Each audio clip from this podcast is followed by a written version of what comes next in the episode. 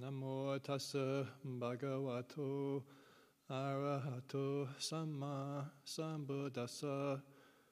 Namo tassa bhagavato arahato samma sambuddhassa. Namo tassa bhagavato arahato samma sambuddhassa. Namasami.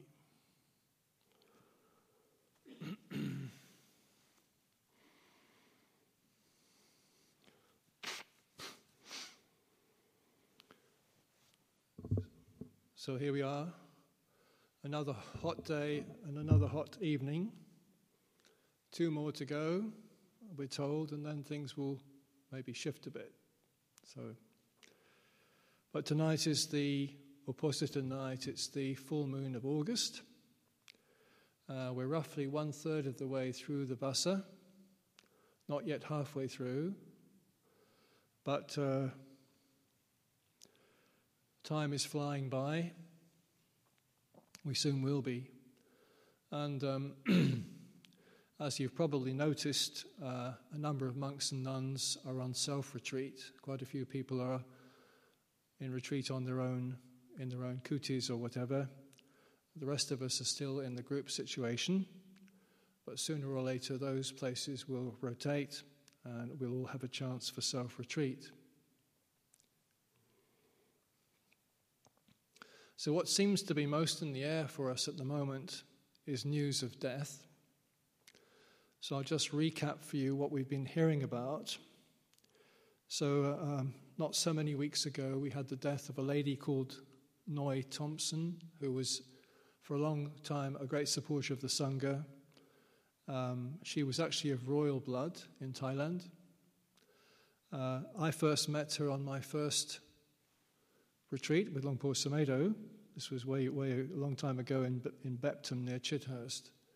And in fact, she was quite well known at that time for her support that the support that she offered to Thai students in Britain, Thai students who weren't familiar with the country and needed a bit of support. But she also had a lot to do with the monasteries. Well, I can't tell you exactly what. So Noi and her, her ash scattering will take place on the 24th of this month. And then we have June Chiverton, most recently. She is the mother of Ajahn Jayasaro uh, who has come over every year to come and see his mother. A big, very big name in terms of teacher in Thailand. And so I would expect some kind of funeral arrangements, perhaps around that at some point. Then we have Ajahn Concret's cousin, who's passed away, whose name I can't remember. And finally, we have George Sharp, who I think passed away last Sunday. And uh, in terms of this Sangha, George, George's name is the biggest name or, the most impact on, on, us as a Sangha because of the crucial role he had in setting up the monasteries in the UK, particularly uh, Chithurst and, and Amaravati. So I thought I'd start by just saying a little bit about what George did, in case some of you are not familiar with it and why, why his particular role was so important.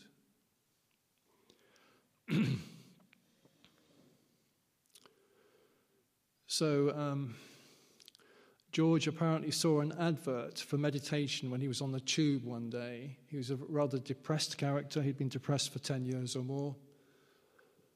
And he followed this up. He found, he looked in the phone book and so on, and he finally came across this monk called, or ex monk called Kapilavaddho, at the Hampstead Vihara, and he met him, and then he later he came for a meeting, and this man gave a talk, and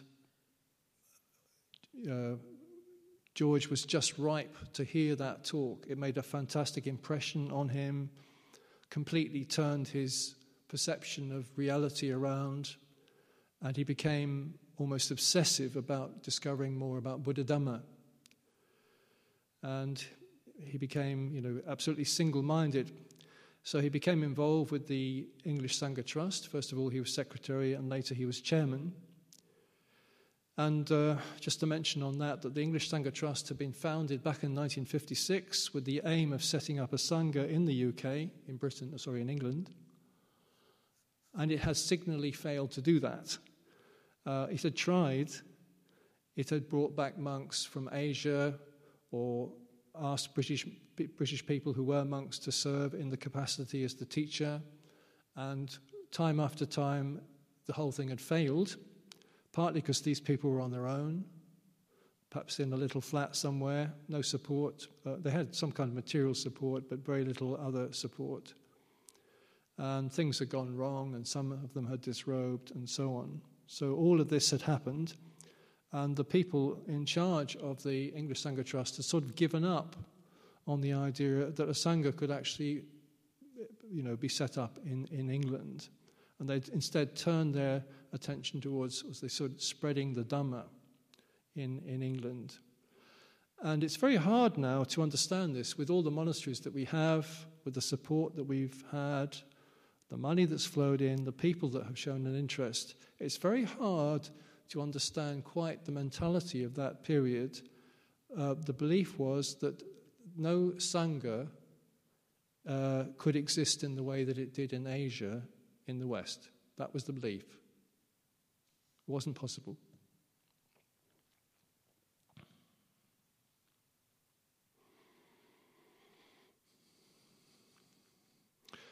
So, anyway, we come to 1977. Luang Por Sumedho was passing through the UK on his way back to Thailand, and he phones up and he's allowed to come and stay in the Hampstead Vihara, this building that, that the Sangha Trust had. So, George you know, um, made sure he had um, someone to cook him meals and look after him. And then the two, two of them meet. And there was this very momentous meeting. And they seem to understand each other, they seem to have a very similar vision. So George is not asking for a teacher, he's not going to go down that road anymore. He's saying, what we want to do is set up a Sangha in England and properly support it. And that's something that Ajahn Sumedho can relate to. So Ajahn Sumedho then invites George, why don't you come and visit, visit our monastery in Thailand, see what it's like, see what's going on there, so you know what's actually, what you're actually sort of getting involved with. So that's exactly what George did.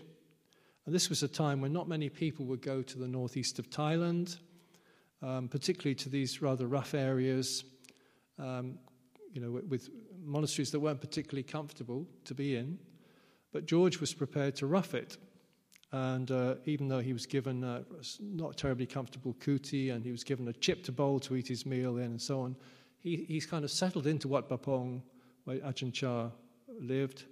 And, uh, you know, he was observed by Ajahn Chah, who, who felt, well, this, this man is not asking for special favors, you know, he's actually genuinely interested.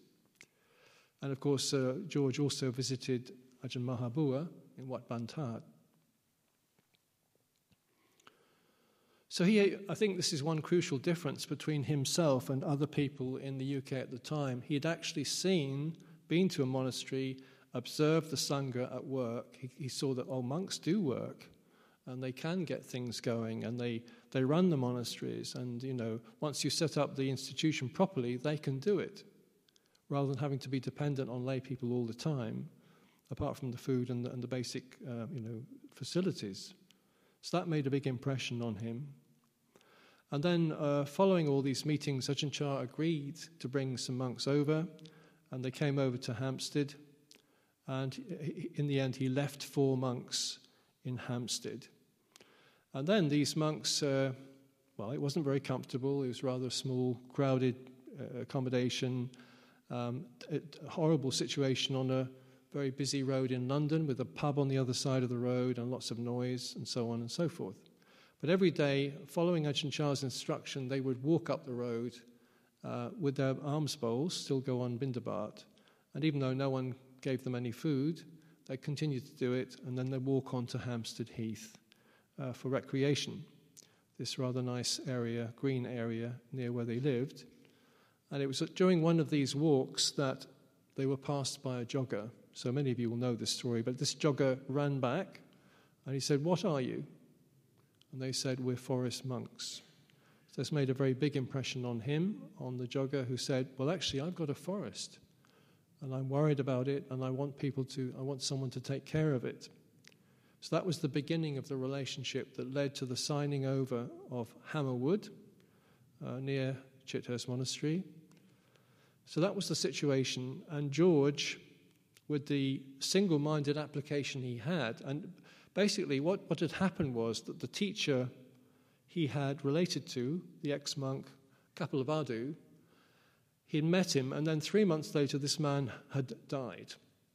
And when he died, uh, it made a very deep impression on George, and he kind of made a vow to himself. He said, Okay, I've lost my teacher, but I will try to complete the work that he started this work of bringing the Sangha to, to England.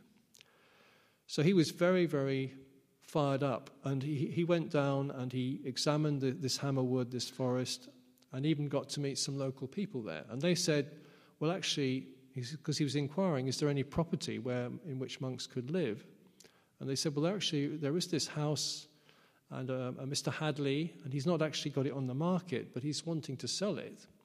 We know that. So George phones up Mr. Hadley. They arrange to meet the following day. He drives down all the way to, to Chithurst, and you have another extraordinary meeting because this place, Chithurst, was a complete, almost a ruin. It had a very eccentric family living there. They invite George in through the hall as far as the reception room. And as he goes through the hall, each side of him, there are massive, towering piles of old newspapers and magazines going back 30 years. There's just enough room to go through them.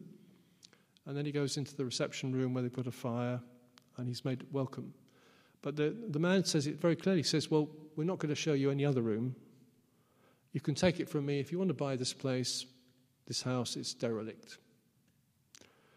So afterwards, the, George and this man, Mr. Hadley, they go for a walk in the grounds. It's pouring with rain. They're holding umbrellas. And he sees all these massive, uh, towering clumps of nettles as high as a man everywhere. Not, they've not been cut for, for years. And then also the wrecks of 30 different vehicles in this property. So, a very eccentric family. And at the end of this tour, as he comes round to the front again, um, it's sort of time to, to come to some kind of a conclusion. So he, he sort of turns to Mr. Hadley. He says, Right, well, Mr. Hadley again makes it clear you can't see any other room. How much do you want for this? So Mr. Hadley says, £120,000, which sounds ridiculous to us in this day and age. £120,000 it's nothing. But in those days, it must have been worth a great deal. So George does lightning calculations and he realizes he can sell Hampstead Vihara for roughly £120,000. And he puts out his hand to Hadley. He says, Sold. Just like that. So he had the, the grit and the decisiveness to make these decisions. Uh, you know, basically on taking a huge leap in the dark, and many people were to criticize him. So they said, Well, who's going to feed monks in West Sussex? Somebody said to Luang Por Sumedho, You've got, by buying this house, you've, you've got an albatross around your neck. And some people even sent news to Thailand, to Ajahn Chah, this man, George Sharp, is mad. Don't trust him. But anyway, the house was bought. It was agreed. Ten days later, they meet in a lawyer's office in Petersfield. And Mr. Hadley says, Oh, I'm so glad these 10 days are over, George. I've had a terrible time. I've had so many people coming to me with offers to buy the house, all offering me more than you did. And George says, Well, why didn't you accept their offers? And Mr. Hadley says, Well, we shook hands on it, didn't we? So anyway, that was the beginning of Chithurst Monastery. And the house, as I said, well, as you all know, was in a terrible condition. The, the roof was leaking. Were, just everything was in a terrible, terrible condition. I remember the first time I visited Chithurst, there was scaffolding all around the house, uh, and people were working on the roof. When they could afford contractors, they would have them in. But otherwise, monks were working. Monks, I think, monks were working on the roof. But like uh, George had thought, the whole, you know, the, the spirit that the Sangha brought and Por Sumedho brought to the place attracted huge interest and also tremendous generosity. So somebody donated a marquee so that they could have somewhere to cook the food in.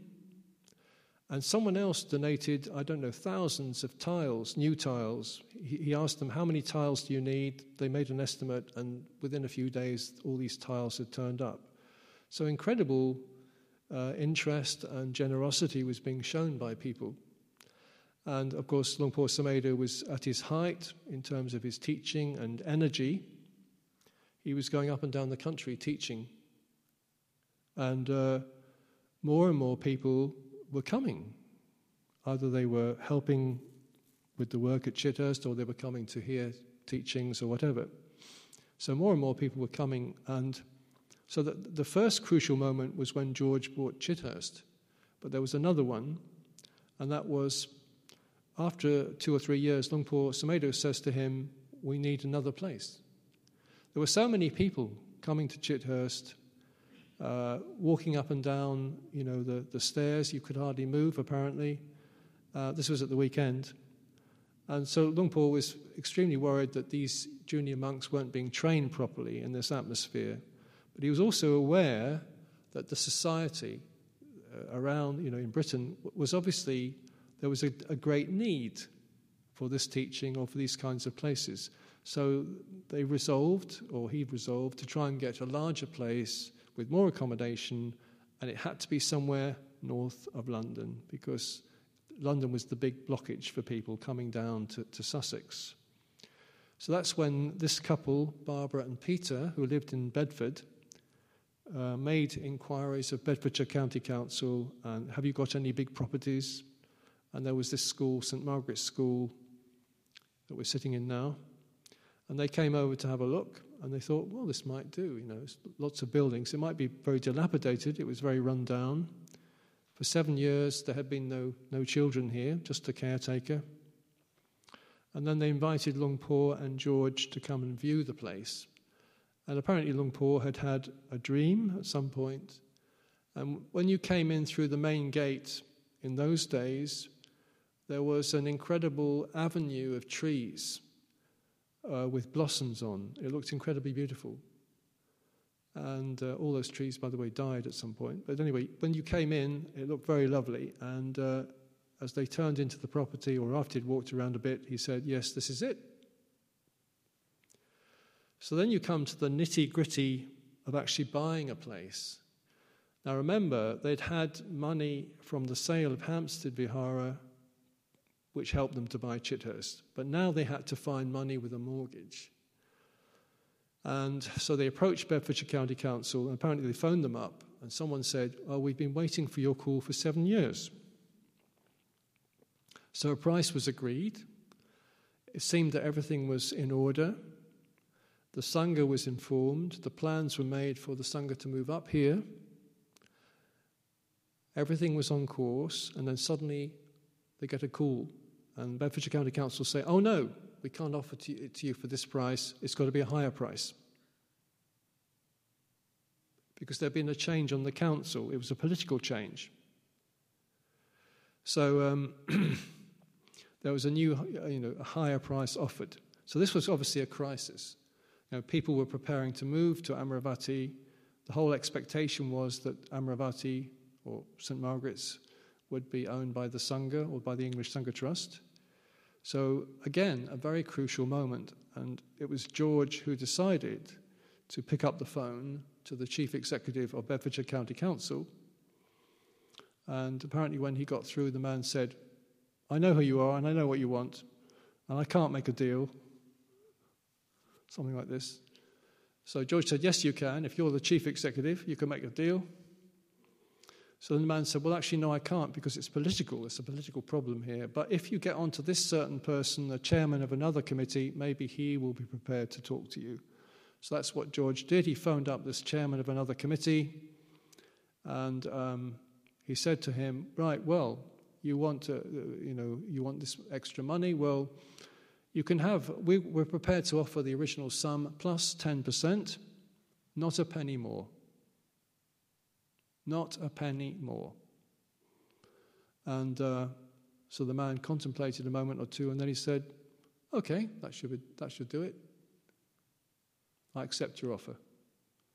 So again, just through the you know, the application, the grit, the dynamism that he showed, he secured that, that deal. And at that moment, Amaravati Buddhist Monastery was born.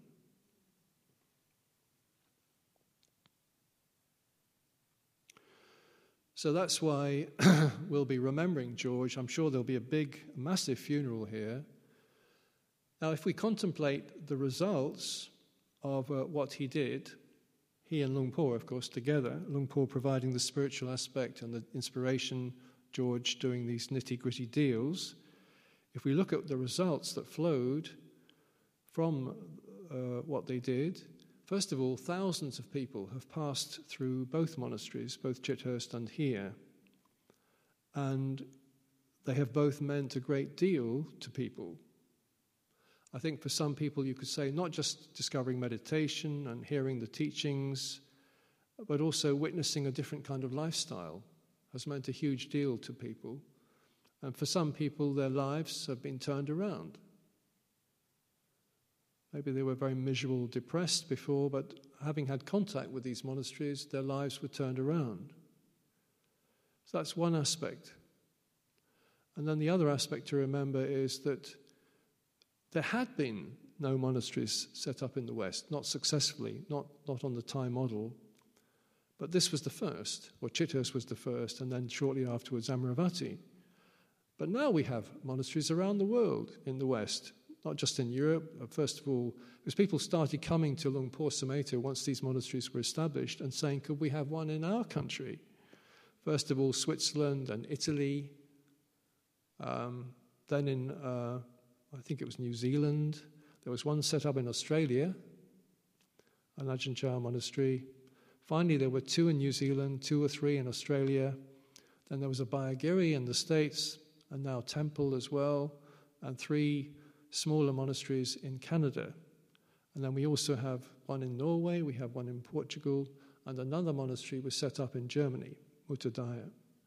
So, you know, it was through the, the setting up of Chithurst that people realized, oh, it can be done, it can work. So that's quite a legacy.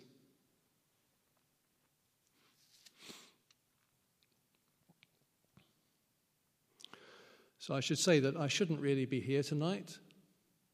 It was um, my expectation to spend a Vassa in Hungary uh, before the years of COVID, I was going to Hungary on a fairly regular basis to spend the Vassa there. And uh, in a rather uh, simple or primitive meditation center not far from Budapest. And we would run some retreats and do some teaching. And also, there is a, a Buddhist college in, in, in Budapest. And so the plan was this year to resume that kind of uh, visit and to go, in fact, to the south of the country. And uh, so the tickets were bought. I wasn't. I don't fly. I don't go by, by air, but air ticket. Uh, sorry, tra- train tickets were bought, and I did actually manage to get to St Pancras on time. And I found a, a, an incredible crowd scene at St Pancras. This was at the time when the airports were in chaos because so many flights were being cancelled. So I think a lot of people were transferring to railways. Anyway, it was absolute chaos, it seemed to me, at St Pancras. And a massive queue. You had to sort of queue like in a snake formation, winding your way through barriers up towards the front. And this went on for three quarters of an hour. And some people couldn't stand it. They ran out from under the barriers or they left their luggage there. But anyway, if you kept going, you finally got to the front, and then you put your ticket on the glass reader, and then they let you, finally you were in.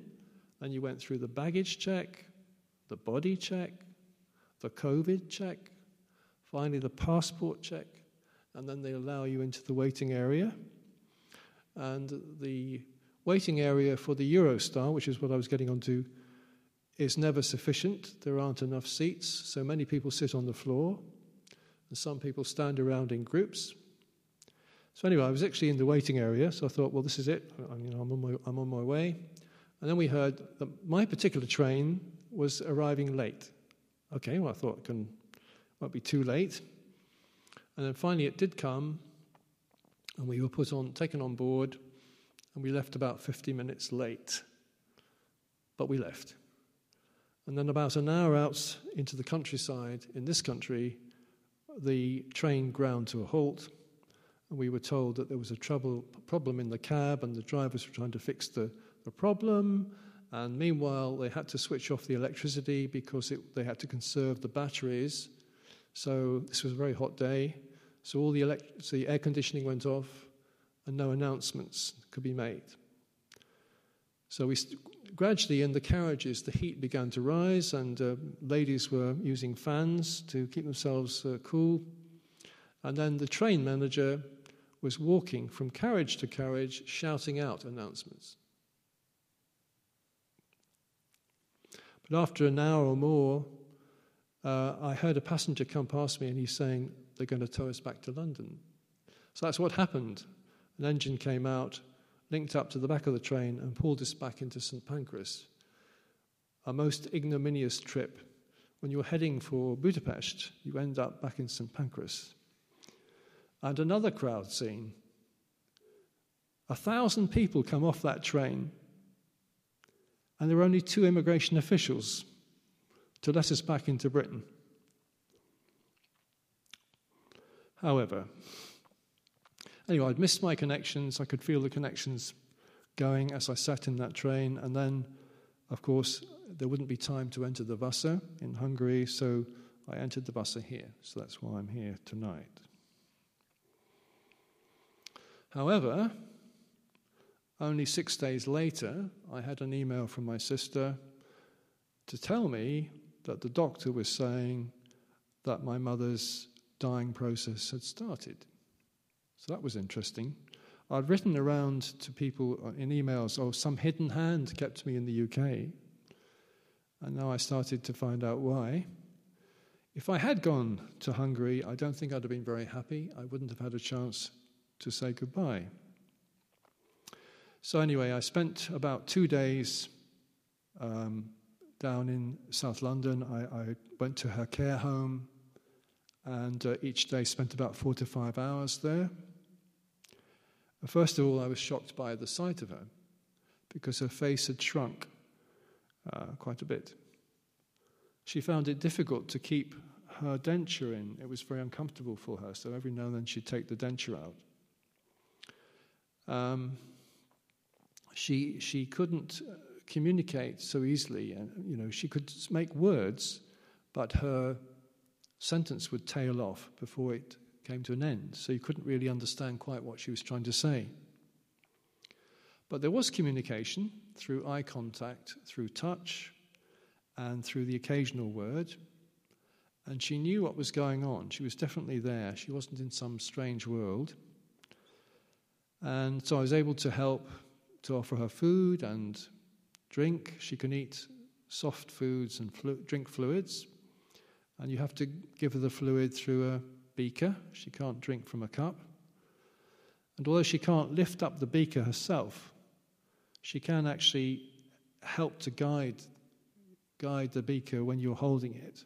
And then so you, you realize she wants some more or she doesn't want any more, and so on. So You've got that kind of communication. And as I say, she's definitely present.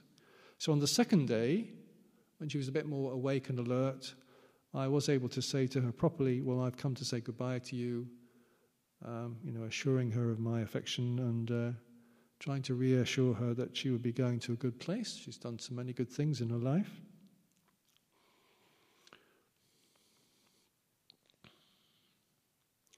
So, as I say, at the begin, as I said at the beginning, death is in the air. Now, my mother, as far as I know, she hasn't died yet. She's quite a fighter. She's hanging on. But I thought I'd just say a bit about how she viewed my becoming a monk. This might have some uh, be of some interest to other samaneras and also to perhaps anyone else who's contemplating uh, entering the Sangha. So she never could understand it. Um, it was totally contrary to what she thought I should be doing. Her, her vision for me was to settle down, get married, have two children, live in the suburbs, and commute to London.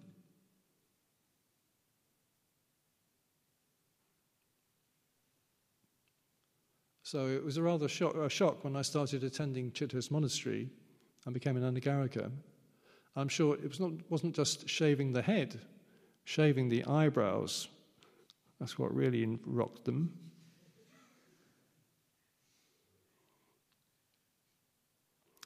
However, she, of, of all the family members, she was perhaps the most open, and she did come to Chithurst, she did come to Amaravati, and gradually over the years, her, her attitude Uh, did soften. I think she was stuck with a prejudice, and the prejudice stemmed from the time that she, when she grew up in a village in Sussex, and some lady there had become a nun, and then sort of hadn't been very happy as a nun, something like this. So she was stuck with this prejudice. And her vision or her, her, perspective was that nuns were, dare I say it, failures in the marriage market. That was her vision. Um, but gradually, over the years, she had contact with nuns here, and it made quite an impression on her. And it really opened her eyes. They're not failures in the marriage market. She was quite impressed by some of the nuns and influenced by them, both here and down at Chithurst. Whether she actually ever forgave the Sangha, the male Sangha, I don't know. I think she thought the male Sangha had taken her son away from her. But um, she was impressed with Luang Por Sumedho. She heard his teachings. She even came into his kuti one day and we had a sort of three, three tripartite conversation. So, yeah, it's definitely she, she softened. And I think the one thing is that at a certain stage of their lives, parents want you to do this. This is the way you're going to be happy. But after a certain stage, after a certain age, they think, well, it doesn't matter if he does this or that, so long as he's happy. That's, that's the attitude. So I have to, to say that my family always fed me as a monk. Um, they've always offered me food. They never required that I give up the robe in order to come home, which I think is what happened to some monks. Uh, they were told that by their families. And finally, of course, both my parents did give permission for me to ordain, and I was grateful for that. So I'm, I am overall very grateful to my family, even if they don't understand what I've done or really uh, sympathize with it, I'm still grateful to them.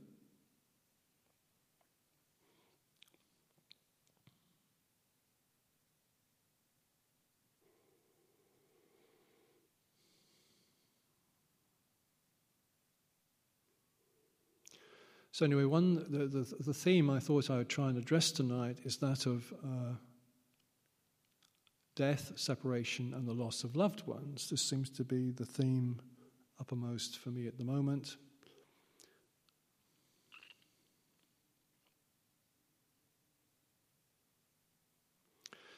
So, first of all, in the UK, there is a taboo around death. Um, if you're at a dinner party or having supper with your friends or family, you don't talk about death.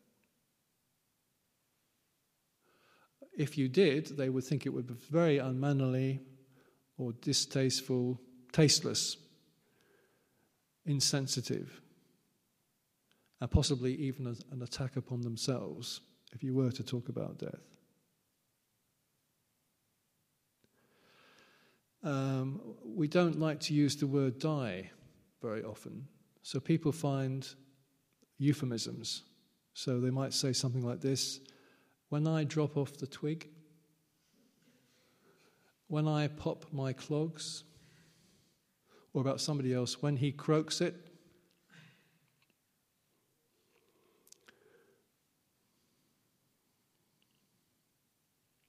So for my father, he couldn't, he didn't want to acknowledge death at all. And as he was getting older, I said to my mother, Shall I talk to him about death? You know, being a monk, you know, you maybe something you should do. And she said, Oh, no, no, don't.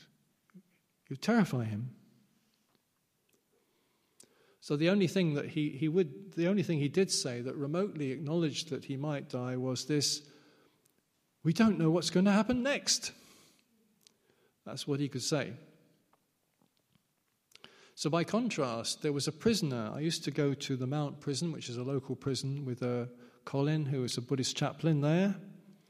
And uh, we used to meet the prisoners and sit and meditate and so forth. And one of them was a guy called Keith, and he was a kind of Cockney type from London, so we used to call him Keith, and Keith used to speak like that. So sometimes Keith would say, Yeah, I, I imagine myself lying on the slab, meaning in the morgue. I thought that's pretty good. Most of us wouldn't say that.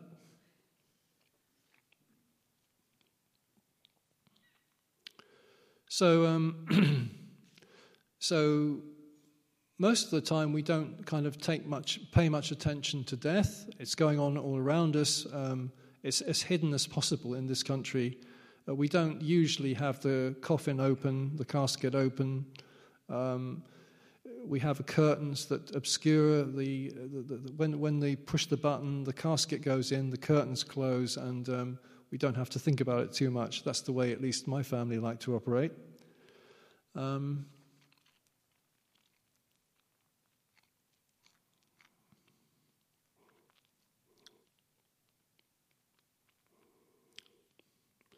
But we do notice when it's someone that we care about, someone who's had an impact on us, someone who's, you know, played a role in our lives, then we, we really do have to notice death then.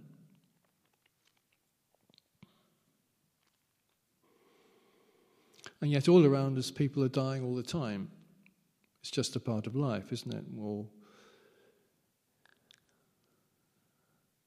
now, there is a a quote from a, from a man who was a poet in the 17th century. His name was John Donne. He wasn't just a poet, he was also a, um, a cleric or a divine. He ended up as the Dean of St. Paul's, apparently.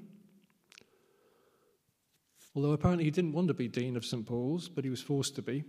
Anyway, he came up with this, he wrote several meditations and devotions, and this became a kind of classic. So I thought I'd quote this one. It says, it goes like this No man is an island entire of itself. Every man is a piece of the continent, a part of the main.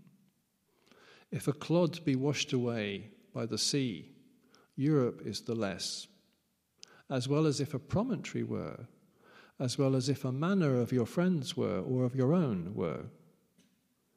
Any man's death diminishes me because I am involved in mankind. And then the most famous line was, and therefore, send not to ask for whom the bell tolls, it tolls for thee. Send not to know for whom the bell tolls, it tolls for thee. There's something very Dhammic in this quote, I think. He's pointing to the fact that we're all in this realm of samsara, it's a death bound realm. And we're all connected. Death is ubiquitous.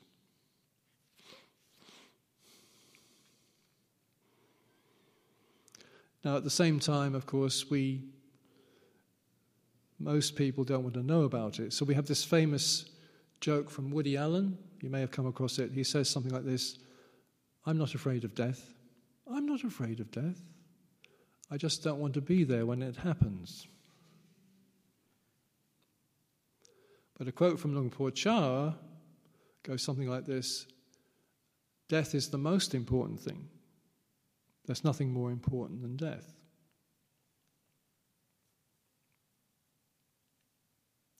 We have the Buddha's similes for the shortness of life. Some of you may know them, so the, I'll remember a few of them. But the, one is this a dewdrop on a blade of grass, when the sun comes up, how long does it last? Or a man with a stick draws a line in the water, how long does the line last? or a gob of spit on somebody's tongue before they spit it out, how long does it hang there? Or a bubble on a stream, coming down the stream, the bubble bursts. Or a mountain torrent coming down the side of a mountain, it never stops.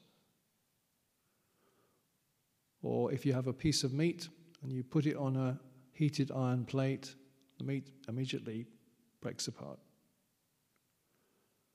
Or when a cow is coming to be slaughtered and it stumbles forward in the shambles, how long does that last? So, all these are similes for how long life lasts. Now, against that, we have the more worldly view, which is, well, there's plenty of time. Let's, uh, let's make the most of it uh, with the sensual pleasures. So, we have various phrases in English, such as uh, eat, drink, and be merry,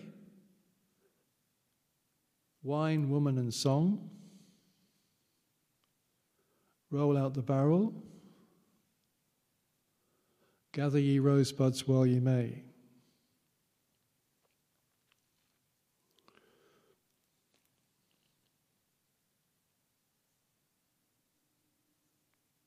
But for Ajahn Chah, his take on it is that basically birth and death are two sides of the same coin. So he says, more or less, as soon as you're born, you're dead. He compares it to roots and branches. Where there's a branch, there's a root. Where there's a root, there's a branch, intimately connected. And this is birth and death. And then he sort of asks, well, why is it we're so enamored of birth that whenever there's a new baby, or generally when there's a new baby, there's all the celebration. And we crack open a bottle of champagne to wet the baby's head. We send out baby pictures. There's a lot of happiness and joy. And yet, when there's a, a funeral, people are very miserable or quiet or weeping or sometimes wailing. So much lamentation and grief. He says you might as well have lamentation and grief when someone is born.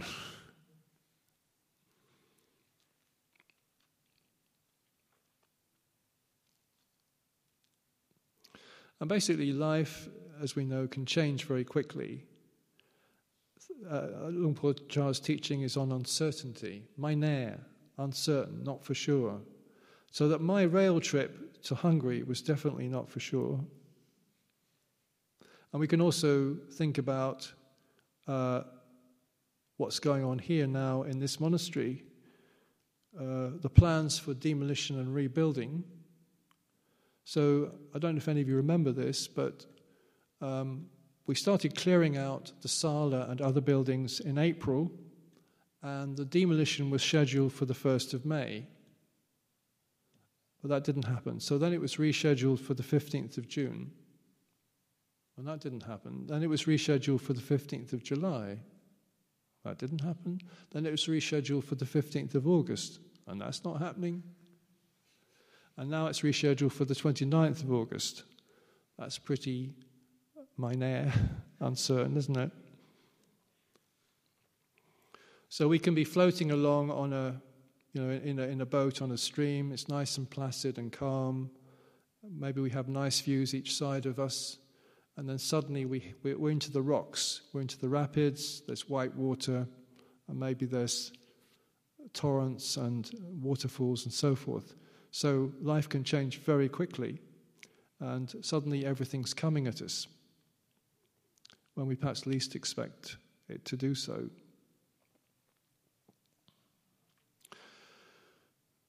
So now I come to some different difficult aspects of the Buddha's teaching which I'll just uh, try to talk about. Because I think for some people, particularly if they're new to the teaching, they will find these hard to relate to, hard to understand, hard to take on board. So I'll, I'll try a quote for you. From affection springs grief. From affection springs fear. For him who is wholly free from affection, there is no grief, much less fear. So think about that one. Now, there is a sutta that deals with this issue. It's called the Piyajatika Sutta, born from those who are dear. And in that sutta, there is a householder. And the householder has a beautiful little son. But suddenly the son dies. So this man becomes completely distracted. He can't, he doesn't want to eat, he doesn't want to work. He goes to the charnel ground, holding out his arms. My beloved only son, where are you? My beloved only son, where are you? So then people say, Why don't you go and talk to this teacher, the Buddha? You know, he's in the town on, on the other side of the town, so why don't you go and see him? So this householder comes to see the Buddha. And as soon as he sees him, the Buddha says, Householder, your faculties are not normal. They are not faculties of one who is in control of his mind. Your faculties are deranged. And the householder says, Well, how could I not be deranged? I've lost my only beloved son. I don't want to eat. I don't want to work. All I can do is go to the charnel ground and say, Where are you, my beloved son? And so the Buddha says, his response is this So it is, householder, so it is. Sorrow, lamentation, pain, grief, and despair are born from those who are dear. Arise from those who are dear. And then the householder says, What do you mean? Venerable Sir, joy and happiness are born from those who are dear, arise from those who are dear. I don't agree with what you're saying at all. So he gets up and leaves, he stomps away, and he comes across some, a group of men who are playing with dice, some gamblers, and he says, Do you know what that recluse said to me? He said this, and I said that to him. And, and then the gamblers say, Yes, you're right. Joy and happiness are born from those who are dear, arise from those who are dear. So the, this householder says, Yes, I agree with the gamblers. But this whole exchange uh, is. Uh, becomes news and it goes back to the palace. So King Pasenadi is in the palace and he hears, hears this. Did the Buddha say that? Did he really say that? And then he, he asked the queen, Queen Mallika, did he say that? And she says, Well, if the Buddha said it, it must be true. So the king says, Well, you, whatever that man says, you seem to believe in. So she decides to check it out. She sends a Brahmin to question the Buddha did he actually use those words? Did he say that? So the, the Brahmin goes and has a conversation with the Buddha, and he says, Did, did you actually say this, Venerable Sir? And the Buddha says, Yes, I did. Yes, I did. I said uh, that uh, pain, grief, sorrow, lamentation, despair are born from one who is dear, arise from one who is dear. And then he cites a whole series of examples of people who've lost a child or a mother or a father or a wife or a husband or someone else that they, they love very much and they've become distracted and they've walked through the streets crying from crossroad to crossroad. And he also gives the example of a couple. So, this couple, a recently married couple, and they're a happy couple, and the wife uh, hears that the husband's relatives don't like her. And in fact, they're planning to get them divorced and then to marry her off to somebody else she can't stand. So she goes to her husband and says, uh, This is what your relatives are planning to do, and they want to give me to a man I can't stand to be with. So the husband decides, well, on the spot, to cut her in half and to disembowel himself with the idea that they will be together again in heaven. So, as the Buddha said, sorrow, grief, pain, lamentation, and despair are born from those who are dear, arise from those who are dear. Now, this might seem a little far fetched, but I can recount something from my own family.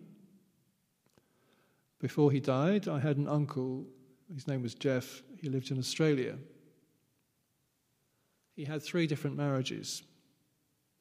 And the second marriage was particularly unhappy. This lady and he would come together and create a child. Then they would have terrible rows and separate, come together, create a child, have terrible rows and separate, come together and create a child, etc. They had four children, three girls and one boy. And the boy's name was Peter. Now, the relationship between the two parents was so poor that she would never allow him in, my uncle, in the house. But she did allow him to bring Christmas presents. On Christmas time, he could come to the front door and give presents to the children. So he did know his children, but he didn't see them very often. And then, as time went on, Peter developed a heart complaint. There was something wrong with his heart. So he was supposed to be going to the hospital every year or on a regular basis. His mother would take him there. And then she says to him, you know, you, do you want to go to the hospital? He said, no, I don't like going there. So she, oh, said, she said to him, oh, you don't have to go then. Within a year or two, the heart complaint blew up and then he was dead. So, my, of course, there was a lot of blame going on guilt, blame, rocketing around this family. And then my uncle was driving through Sydney and he was seeing all people going around there, you know, going shopping, going to work, doing this and doing that. And he was saying to himself, How can they go about their business like this? Don't they know that my son has died? Don't they know that my son has died?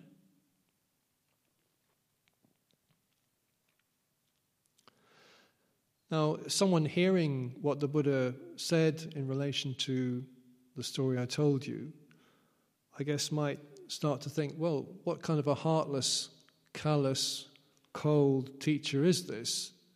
Are we supposed not to care for people? Are we supposed not to have any affection for people? Isn't this what binds us all together?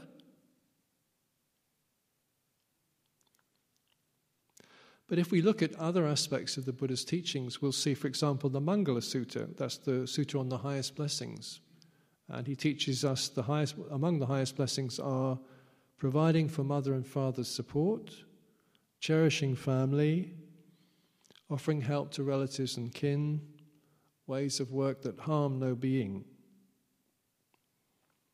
And in the Karaniya Metta Kusalena, he says something like this uh, let none through anger or ill will wish harm upon another. Just as a mother protects with her life her child, so one should cherish all living beings, radiating kindness over the entire world, free from hatred and ill will. So this doesn't sound like a cold and callous teacher to me. So, what is he pointing to when he offered those teachings? And I think he points to two things. First of all, cause and effect. When we experience tremendous grief or sorrow, it's because of a cause. And he's pointing towards attachment. So it's when, when there's a lot riding on a relationship, when um, I depend on someone or I rely on them to be there for me when my needs are paramount in my, you know, from my point of view. This is what we call attachment. And attachment can, you know, take the form of attachment to a person or certain people. It can take the, the form of attachment, some people with possessions. They're very, very attached to possessions, they're very important for them. Or some other people might be uh, very attached to a position they hold or to a situation that they want to continue.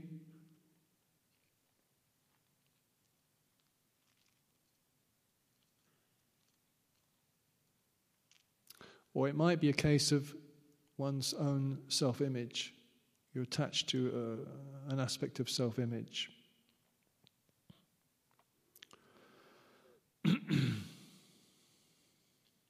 So, when the story about what had happened between the Buddha and the householder got back to the palace, uh, and Queen Mallika heard that this, what he'd said, was confirmed by the, uh, by the Brahmin, she, she goes to the king again and she says, um, Your Majesty, supposing there was to be a change in Princess so and so, wouldn't and she change and alteration occurred, or she was to die, wouldn't you be unhappy? He said, Yes, I would be very upset.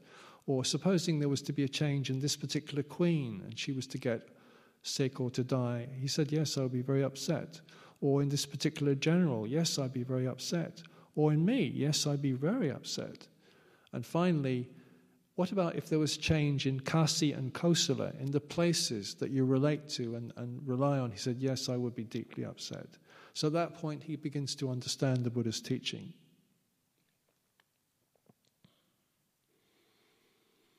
So Ajahn Chah's take on this is wherever the mind um, has the most attachment, that is where you will experience the most intense grief, the most intense pain, and the most intense difficulty right there. Or another way of putting it is the most problems arise in the place where you have the most, you feel the most attraction, the most longing, the most concern. That's where the suffering arises. And his advice is this that when you suffer that sense of loss, of bereavement, or whatever, that that is the moment, uh, that is the time to turn towards that and to use it as an object of contemplation. And then to keep coming back to it in the present moment, to contemplate it, and to become skilled at contemplating it. Because when you do become skilled, you will see that it is ordinary and it is natural. It's part of nature.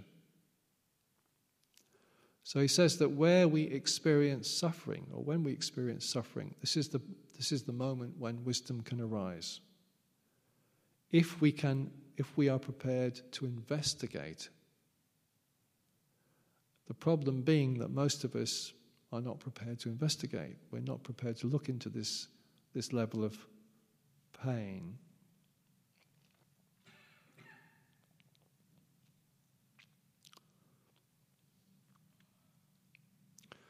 So, anyway, just to draw this to a close, um, we've considered how short life is, uh, the nature to some extent of birth and death that Luang Por Chah draws attention to.